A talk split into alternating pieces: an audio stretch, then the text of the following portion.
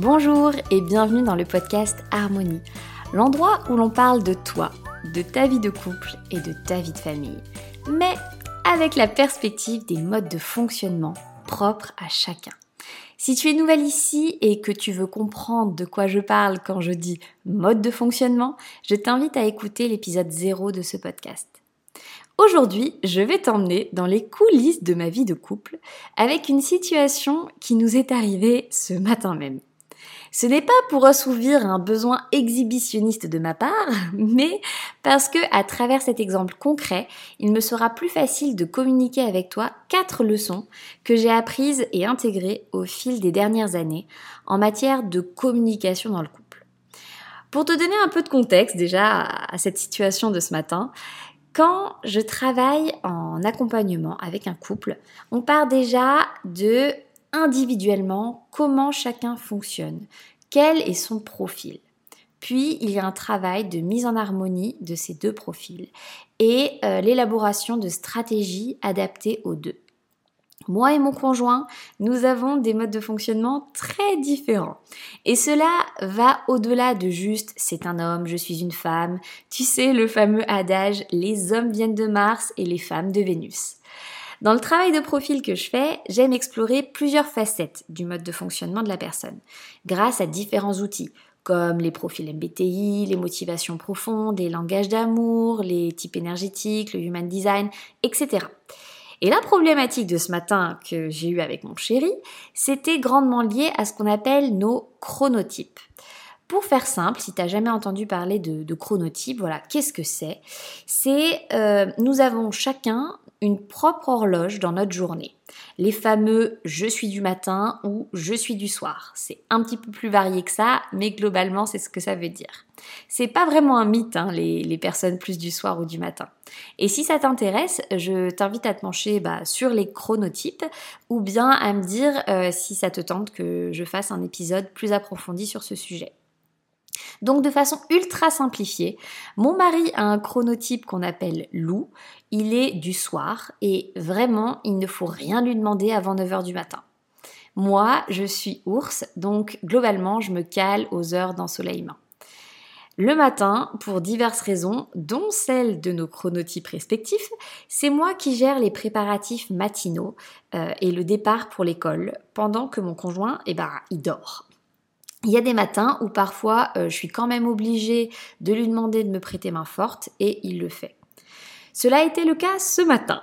Je lui ai demandé de m'aider pour les dix dernières minutes de préparatif. Il s'est levé, mais très énervé et frustré. Il l'a exprimé euh, sous forme de grognement un peu, en soufflant fort, mais pas vraiment directement envers moi ni ma fille, avec qui d'ailleurs il a été adorable instantanément dès qu'il l'a vu. Euh, la moi du passé, encore inconsciente de comment gérer cela, euh, aurait très mal réagi. J'aurais entendu le grognement et je l'aurais pris pour moi. depuis une posture de victime, j'aurais tout de suite réagi en mode Mais comment oses-tu râler alors que c'est moi qui fais tout le matin? Entre parenthèses, euh, c'est une vision très biaisée de notre organisation globale familiale. Hein. Euh, ou bien j'aurais pu réagir depuis une posture sacrificielle. Ah bah c'est bon, si t'es même pas capable ou volontaire pour m'aider 10 minutes, bah je vais me débrouiller toute seule. Et je ne dis pas que dans certains cas, euh, le conjoint ne devrait pas être plus impliqué, hein, euh, mais en tout cas, dans notre situation précise de couple à nous, c'est vraiment pas le cas. Mais parfois, euh, quand on lance des pics, euh, qu'on fait ses reproches, on prend juste une micro-partie de notre vie. Dans mon exemple, euh, le matin, hein, donc les, préparatifs pour aller à l'école, et on en fait une généralité. Toujours selon ce qui nous arrange, hein, pour avoir le dessus dans un conflit. Bien sûr, si j'avais réagi comme cela, on est bien d'accord, il se serait braqué, la situation de reproche aurait vite escaladé, super ambiance euh, pour un début de semaine, car quand j'enregistre cet épisode, nous sommes un lundi matin. Notre fille en plus en aurait pâti, car les enfants, bah, ils ressentent tout, quoi.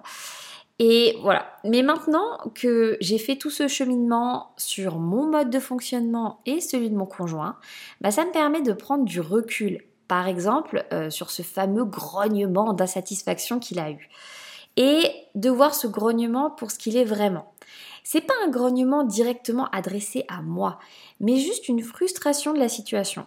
Car euh, en lui demandant de se lever, je le coupe dans un de ses besoins primaires, en l'occurrence son chronotype et d'autres aspects euh, de son profil dont je vous passerai les détails ici parce que c'est pas le but de cet épisode. Donc en fait, euh, sa réaction, c'est limite instinctif, primaire pour lui. Est-ce que dans son grognement, il n'y a pas un peu de frustration contre moi? Bien sûr que si. Tout comme nous-mêmes, euh, nous râlons parfois contre par exemple nos enfants quand ils nous coupent dans certains moments, mais on ne les aime pas moins pour autant et on prend quand même nos responsabilités. Donc avec ce recul instantané, cela m'a permis de me taire en fait face à la situation, de le laisser gérer comme un grand sa frustration et de ne pas lui reprocher d'exprimer ses sentiments. Petit aparté sur ce sujet, on est comique parfois nous les femmes. On veut que nos partenaires s'ouvrent plus, expriment plus ce qu'ils ressentent, mais pour le type de sentiment qui nous arrange.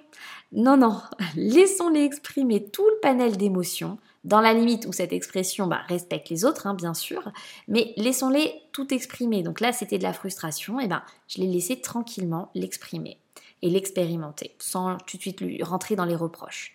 Donc je ne l'ai pas coupé dans cette émotion, je me suis affairée à ce que je devais faire, et euh, donc euh, continuer à préparer euh, les lunchbox et tout ça. Et résultat de la situation, bah, ça, a été très paisible ce matin. Tout le monde a géré ces 10 minutes dans la bonne humeur, y compris mon mari. Et, ce fut un beau début de semaine et de journée pour tous. Et entre nous, euh, bah, il m'arrive, selon mon état hein, de fatigue, de stress, de pas arriver à avoir ce genre de recul tout le temps et euh, je peux aussi rentrer euh, dans les reproches. Et forcément, bah, dans ces cas-là, ça escalade. Je ne vais pas prétendre que euh, quand on connaît le profil de son partenaire et vice-versa, tout change. Non. Mais par contre, cela nous permet, quand, quand, on escalade quand même, ça nous permet de moins rester enlisé dans ce ressentiment après coup. nous ne remettons pas toute notre vie de couple en question nous allons aussi moins loin dans les reproches euh, qui pourraient être très destructeurs dans nos vies. Hein. Parfois, on prononce des mots qu'on regrette. le fait d'arriver un petit peu à prendre ce recul, même s'il y a conflit, on va moins loin dans certains mots qu'on pourrait dire instinctivement. Nous avons ensuite, euh, après conflit, grâce à notre compréhension de nos modes de fonctionnement respectifs, une base pour discuter euh, après coup de ce conflit pourquoi j'ai réagi euh, comme cela, pourquoi toi tu as fait ceci, ok, vu nos modes de fonctionnement, comment pourrions-nous faire quand une situation similaire se reproduira? Car oui, les choses se reproduisent inévitablement dans notre quotidien. Euh, donc bah, ça n'a pas besoin d'être une longue conversation. Euh, en plus, plus on a l'habitude de raisonner comme cela, plus cela devient une seconde nature. Parfois, avec mon chéri, parce que ça fait des années qu'on travaille là-dessus, on n'a même pas besoin de débriefer quand c'est un petit conflit. On se regarde, on se comprend et c'est bon. donc pour finir, les quatre leçons que je retire de cet événement de ce matin que je voulais euh, partager avec toi, c'est premièrement, donc première leçon, euh, qui est tirée du livre Les quatre accords Toltec aussi, hein, c'est ne prends rien personnellement. Parfois, notre ego nous fait croire que tout autour de nous euh, bah, nous concerne. En fait, c'est pas le cas majoritairement.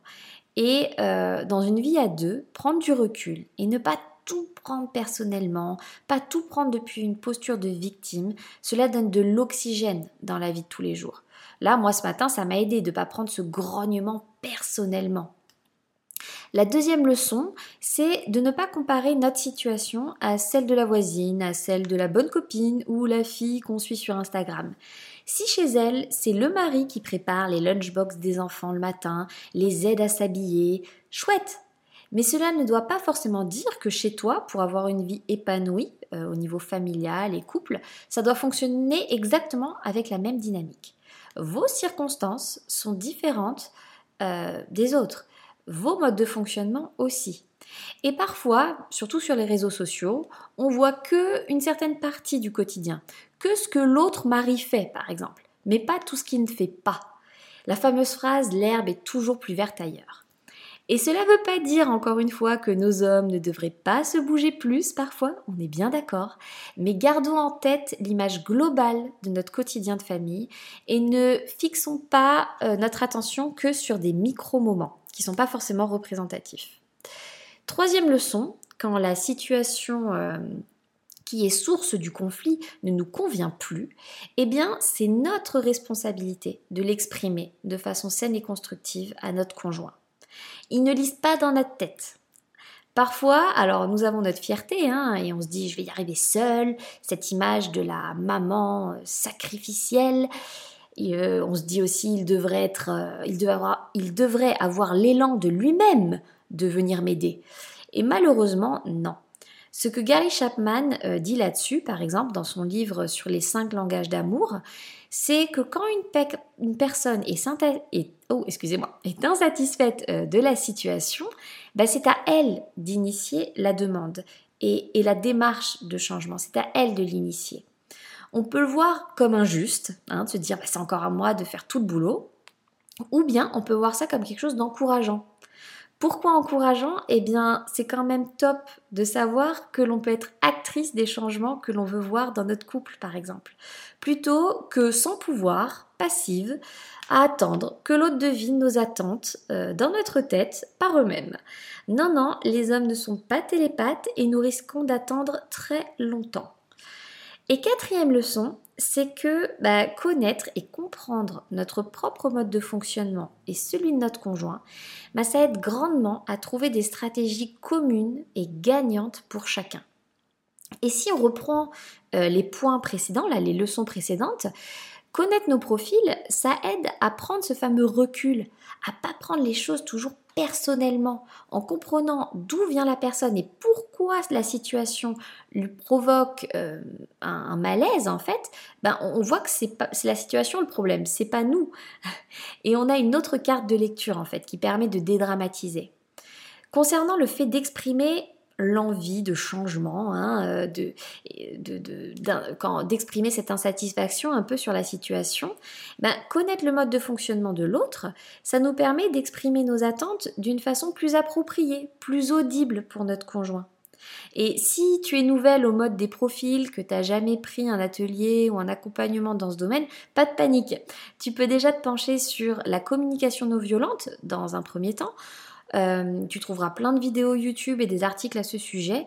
Euh, c'est déjà une très belle étape hein, dans, cette, dans cette euh, démarche de communiquer nos besoins et nos attentes. Donc voilà, ce petit retour d'expérience dans les coulisses de ma vie de couple. Ce que je t'invite à faire par la suite concrètement dans ta vie, en cas de conflit ou de prémisse d'un conflit, c'est de dézoomer sur la situation. Même si c'est à froid après que le conflit est éclaté et de te demander ai-je pris quelque chose personnellement alors que ce n'était pas l'intention de mon interlocuteur? Qu'est-ce qui me gêne dans la situation qui amène à ce conflit? Comment puis-je exprimer de façon non violente et constructive à mon partenaire ce qui me dérange? Et si tu connais quelques aspects de son profil et du tien, te demander comment puis-je exprimer ce mécontentement en nous respectant chacun dans notre façon d'être.